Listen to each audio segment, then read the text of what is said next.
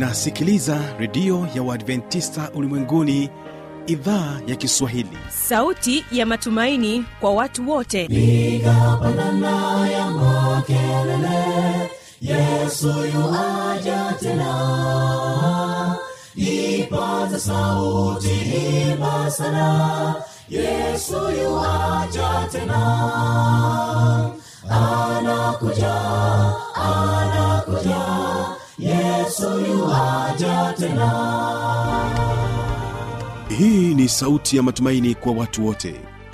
Inayokujia kupitia redio ya uadventista ulimwenguni awr toka kila kona ya dunia tunasikia vita njaa maafa hivyo washiria marejeo ya mwokozi. Piga panda ewe mlinzi yesu yuwaja tena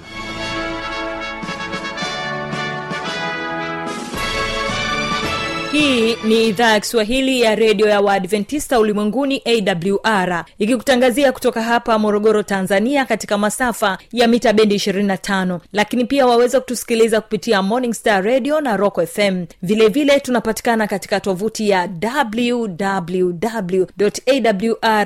org. Karibu sana msikilizaji katika kipindi cha ijali afya yako pamoja na kipindi cha siri za ushindi. Ni imani yangu ya kwamba hali yako ni njema. Karibu sana tuwe sote mwanzo hadi mwisho wa vipindi hivi ambavyo vinakuja kwako kwa siku hii ya leo. Mimi ambaye ni msimamizi wa haya matangazo jina langu naitwa habi machilumshana. Nikualike tuwe sote. Kwa kuanza kipindi chetu tusikilize wimbo kutoka kwao lugalo sda kwaya na wimbo unasema niko safarini. Barikiwa nao na mara baada ya hapo nitarejea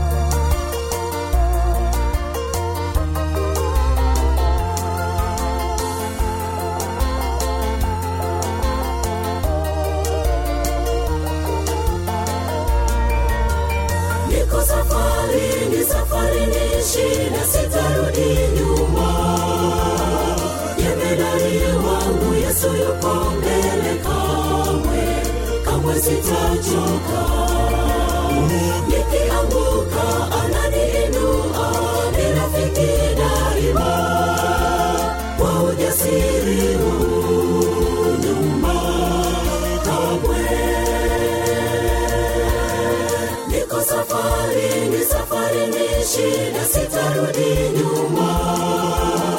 Jemedari wangu yesu yuko mbele kamwe.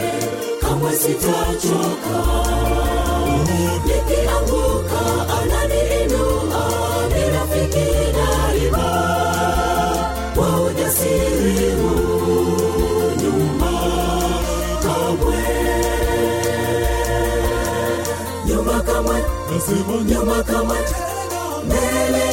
daima. Matatizo ya dunia ndiyo hasa mimi yaniimarisha nyuma kamwe mbele daima. Kwa uthabiti nyuma kamwe. Nyuma kamwe nyuma kamwe mbele daima. Matatizo ya dunia ndiyo hasa mimi yaniimarisha nyuma kamwe nyuma kamwe.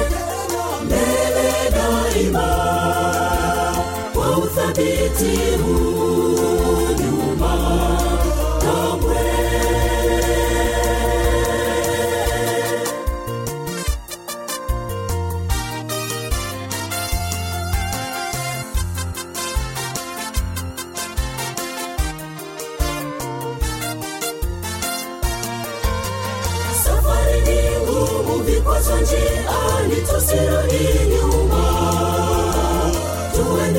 tuwe atutazame mbele yesu. Yesu ameshinda. Hakuna gumu vita tutashinda. Hatuwezi kuchoka. Kwa ujasiri huu kamwe. Safari ni ngumu vikwazo njiani tusirudi nyuma shujaa tutazame mbele yesu. Yesu ameshinda. Hakuna gumu vita tuta tutashinda. Hatuwezi kuchoka kwa ujasiri huu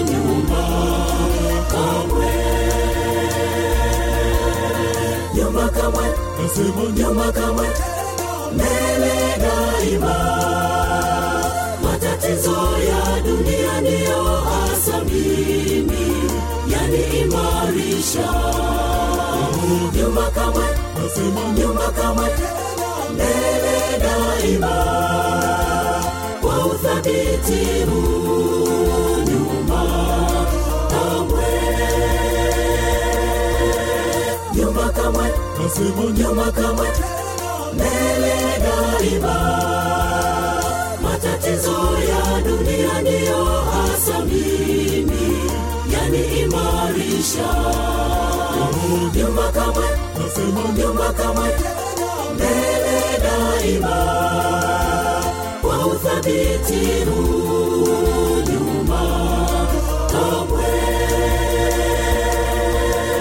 Nyuma kamwe nyuma kamwe. Mbele daima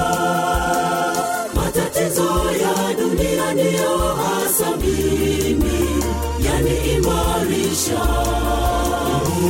kamwe nyuma kamwe mbele daima. Kwa uthabiti huu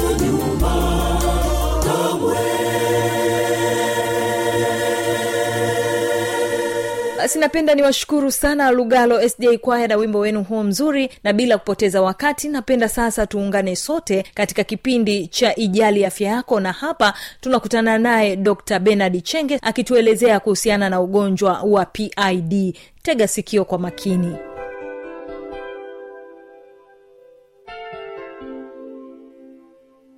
pid inaweza kusababisha ugumba na mimba kujishikiza mahali pasipo sahihi ambayo tunaona ni ectopic pregnancy. Kwa hiyo haya ni matatizo ambayo yanaweza kusababisha. Kadiri unapoumwa zaidi ya pid ndivyo hatari ya kupata ugumba inapotokea. Mimba kutoka nje ya mfuko wa mimba ni inshu kubwa sana ya kiafya na inahitaji uangalizi sana mkubwa wa kidaktari ili kuzuia kuvuja kwa damu na matatizo haya tunayaona sana hatimaye kupelekea kifo kwa mama. Wengi wanapoteza maisha kwa sababu ya, ya tatizo kama hili unakuta anakuwa na hili tatizo ambalo hajaligundua. Lakini pia kupata majeraha kwenye mirija ya uzazi. Majeraha yanaweza kutokea kwenye mirija ya, uzazi lakini anaweza akatokea nje ama ndani na tatizo hili linaweza kuwa gumu sana kutibika na hutokea tu pale ambapo maambukizi hayakutibiwa kwa muda mrefu zaidi. Matatizo mengine ni kuziba na kujaa maji kwa mirija ya uzazi. Tunaita kwa kitaalamu hydrosamphings eh, hii ni, ni, ni kujaa maji kwa mirija ya uzazi. Kutokana na majeraha ambayo yanaweza ya, ya kasababishwa majeraha ya tishu zake. Kingine ma, matatizo eh, mengine ni maumivu ya tumbo ya muda mrefu husababisha maumivu wakati wa tendo la ndoa na mwanamke kutofurahia eh, unyumba. Uh, kuongezeka pia kwa hatari ya kupata matatizo mengine wakati wa ujauzito pamoja na kujifungua. Tunaona kwamba tulivyokisha kusoma kwamba pid huletelezwa kwa kiasi kikubwa na magonjwa ya zinaa ambayo hayakutibiwa vizuri tunaita sexual transmitted disease magonjwa ya zinaa.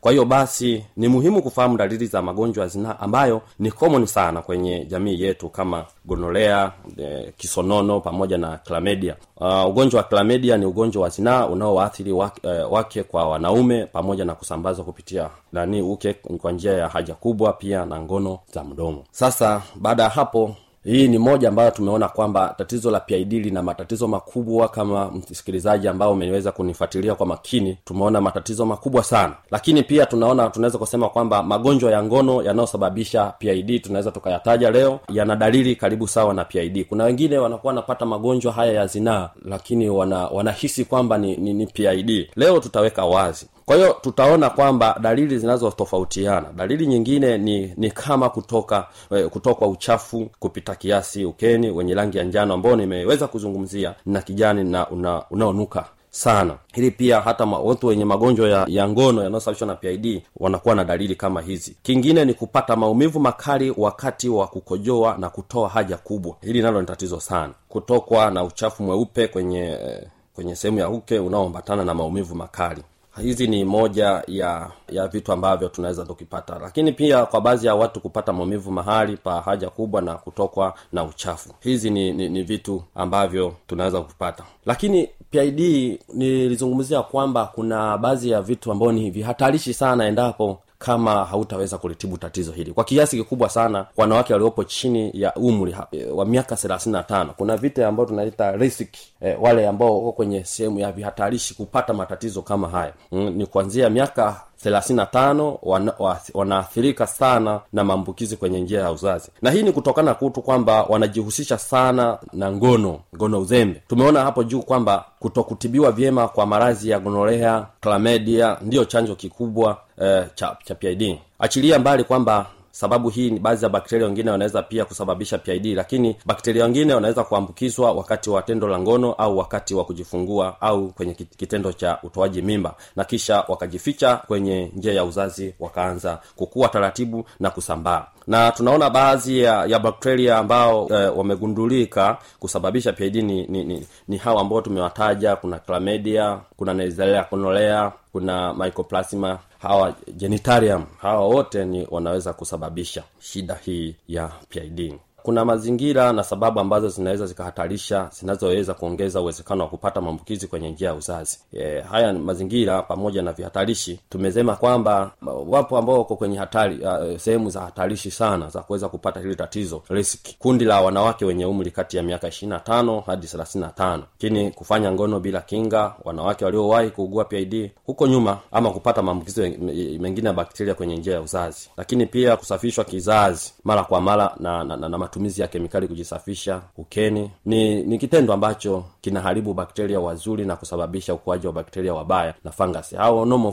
ni wazuri sana lakini unaweza ukawafukuza kwa njia una, kwa njia za vitu kama sabuni za chemicals lakini pia e, hatarishi vingine ni matumizi ya kitanzi kwa njia ya kupanga uzazi. Na ni ni waombe tu kwamba mnaofanya pandikizi kwa njia ya kupanga uzazi ni vizuri sana mka, mkapewa elimu ya kutosha. Kuna wengine wa- hawapati elimu ya kutosha anaomba tu kufanyiwa hicho mwisho wa siku anaanza kubridi kusiko kawaida na kuleteleza matatizo haya ya pid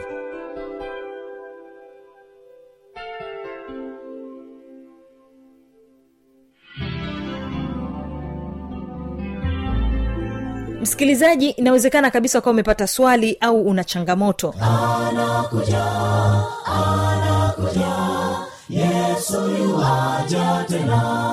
Na hii ni awr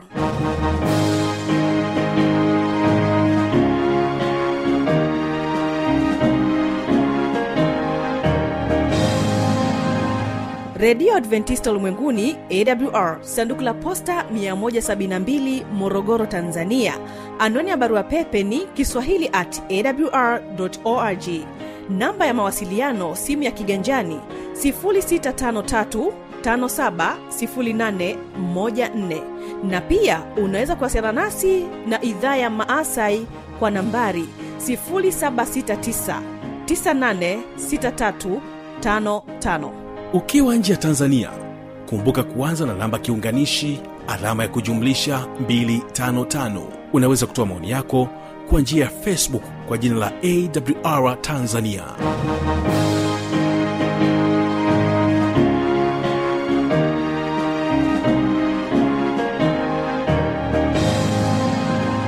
napenda nikukaribishe katika kipindi cha siri za ushindi. Hapa tunakutana naye mtangazaji mwenzangu fanueli tanda katika sehemu ya kwanza akituelezea kuhusiana na mjasilia mali hebu tega sikio.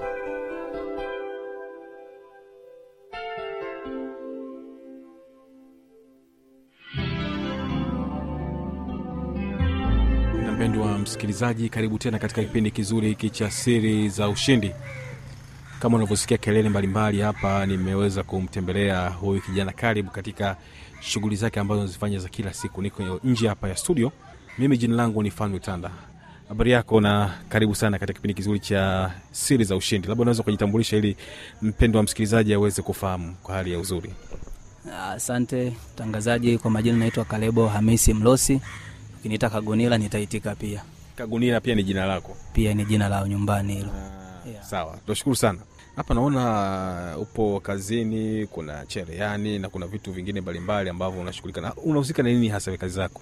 Hapa kama unavyoona kuna mashine za kila aina, na kama zinavyojionyesha mashine ni shughuli inayojishughulisha nayo ni swala la, la ufundi wa nguo za kiume za kike za watoto pia.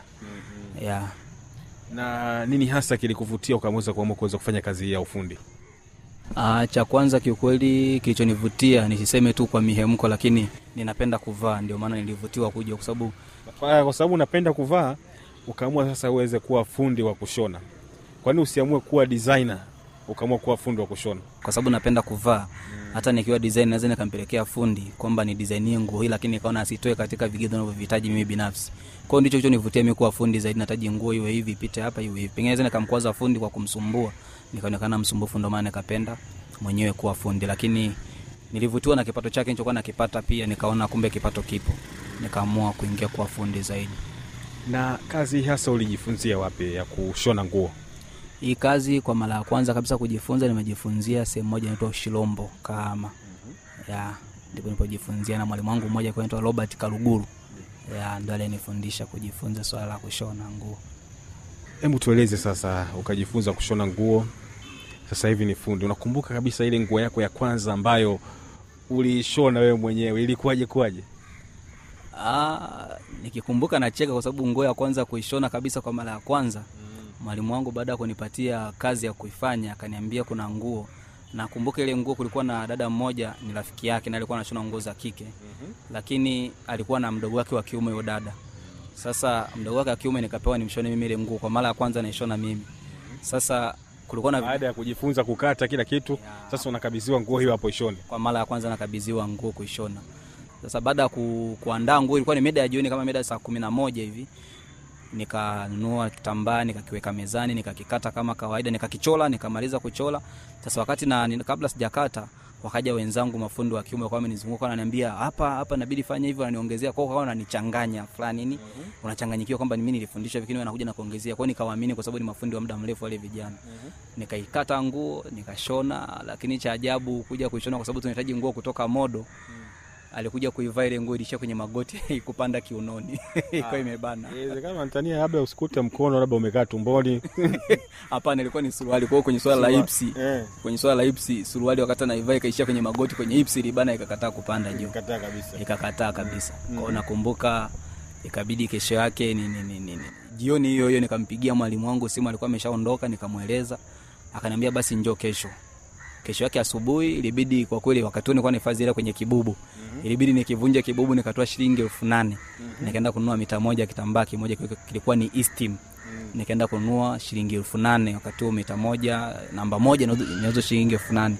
Nikanunua akanisaidia kuikata na nilishona mida ya saa nane ilikamilika kwanzia asubuhi kwa mara ya kwanza nao nikatoa nguo nilioishona mwenyewe kwa mkono wangu. Kuanzia asubuhi kashona ikakamilika saa nane. Ikakamilika saa nane. Nikamkabidhi na nguo ilitoka kama kawaida nashukuru mungu alivaa na nikalipwa pesa yangu. Basi shughuli ikawa imeishia hapa. Sasa na ile nguo ile ambayo uliishona iliishia wapi ile? Ile nguo nilioishona bwana ni ile ambayo inaishia kwenye magoti ile. Ile nguo niloishona nilikuwa na mdogo wangu nilikuwa naishi naye nyumbani pale. Lakini yeye hakuwa fundi alikuwa tu nyumbani kwa sababu ya shughuli za shamba alikuwa anatusaidia shughuli za shamba.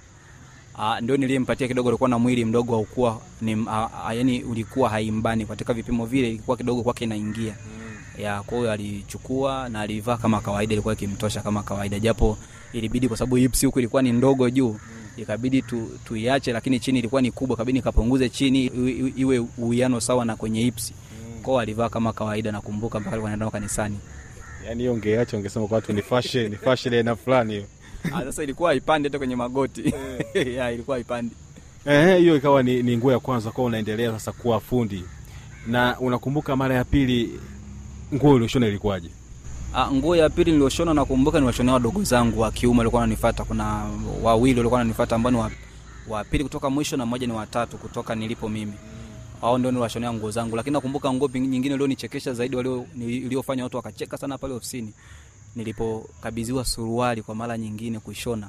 Sasa katika hali ya kutoboa mfuko wa nyuma kipande cha mguu kwa nyuma wa kulia cha nyuma kwenye mfuko badala ya kutoboa juu ikajikuta nimetoboa chini. Mpaka nakuja kumeza kutoboa sana nasimamisha ule mguu niunge kwenye suruali nakuta mfuko badala kuwa juu mfuko nikautoboa chini kwao ikabidi swali imeishia hapo tukanunua tena kipande kingine tukakata tukaunganisha. Nashukuru mwalimu wangu kunilipisha kwenye hiyo. Ya lakini niliona kwamba kuna kosa kuanzia hapo niliamua kuwa makini zaidi kwa sababu nilipoteza muda na pia nilimuingizia hasara pia mwalimu wangu. Ya ndongo yangu ya pili naikumbuka niliyoharibu lakini kuanzia hapo nijitahidi sana kuwa makini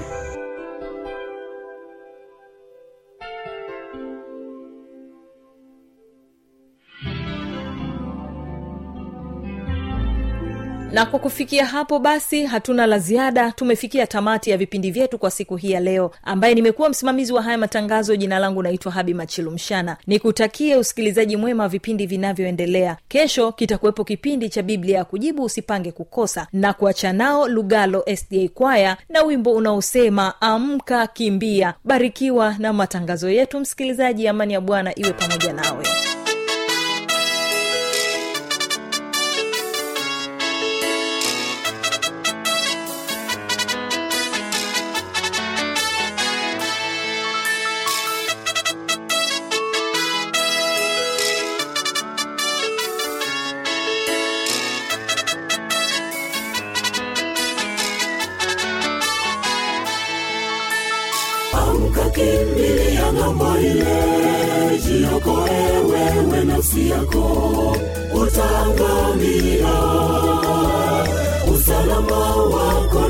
yesu jiokoe wewe nafsi yako. Tokeni babloni amka kimbilia ng'ambo ile. Jiokoe wewe nafsi yako. Utaangamia usalama wako ni kwa yesu. Jiokoe wewe nafsi yako. Tokeni babloni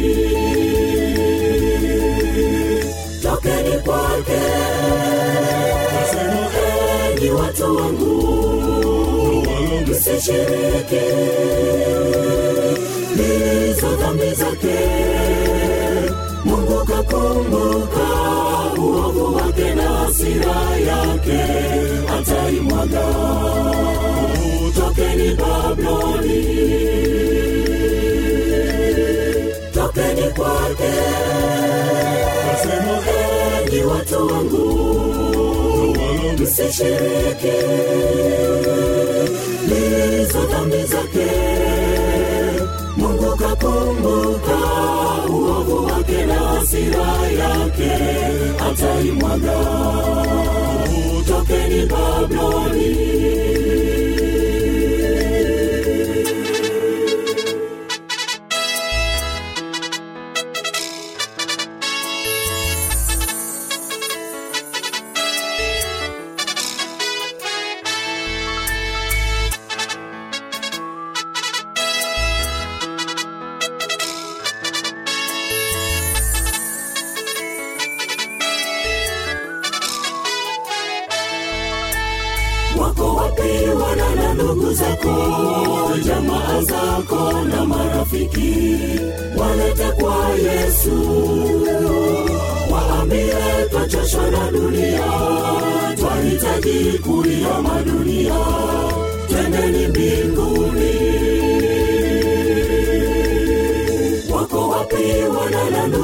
zako jamaa zako na marafiki walete kwa yesu. Waambie twachoshwa na dunia twahitaji kuiama dunia twendeni mbinguni. Tokeni kwake. Nasema enyi watu wangu. Msishiriki hizo dhambi zake. Mungu kakumbuka uovu wake na hasira yake ataimwaga tokeni babloni tokeni kwake. Nasema enyi watu wangu msishiriki lizo dhambi zake kakumbuka uovu wake na hasira yake ataimwaga tokeni babloni tokeni kwake nasema enyi watu wangu msishiriki hizo dhambi zake mungu atakumbuka uovu wake na hasira yake ataimwaga. Tokeni Babiloni, tokeni kwake. Nasema enyi watu wangu, msishiriki hizo dhambi zake. Mungu kakumbuka hasira yake ataimwaga. Tokeni babloni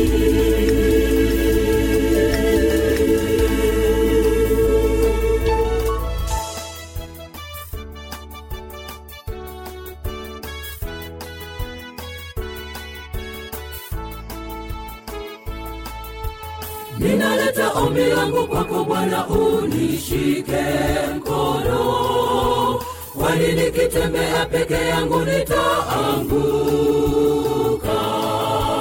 Ninaleta ombi langu kwako bwana unishike mkono. Kwani nikitembea peke yangu nitaanguka. Nimegondoa peke yangu siwezi kusimama. Nahitaji msaada nahitaji msaada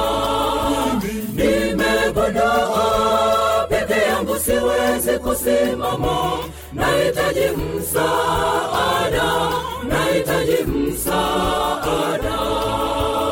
Unishike mkono bwana wangu peke yangu mimi sitaweza nikitembea peke yangu nitaanguka. Nahitaji msaada wako. Unishike mkono bwana wangu peke yangu mimi sitaweza nikitembea nahitaji msaada wako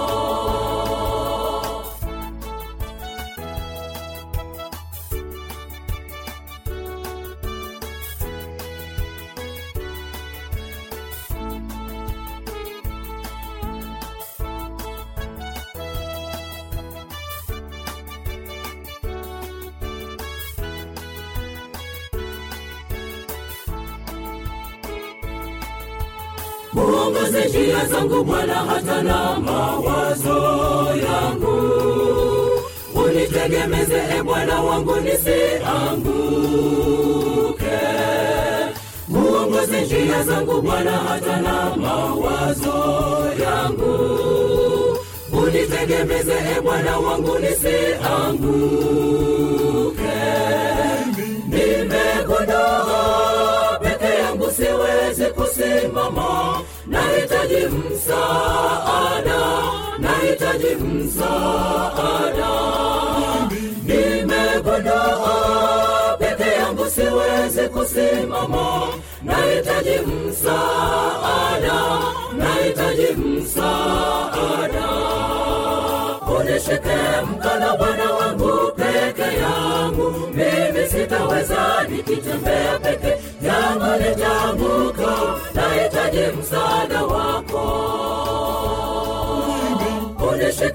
mkono Bwana wangu peke yangu, mimi sitaweza nikitembea peke yangu, nitaanguka, nahitaji msaada wako. Unishike mkono Bwana wangu peke yangu, mimi sitaweza nikitembea peke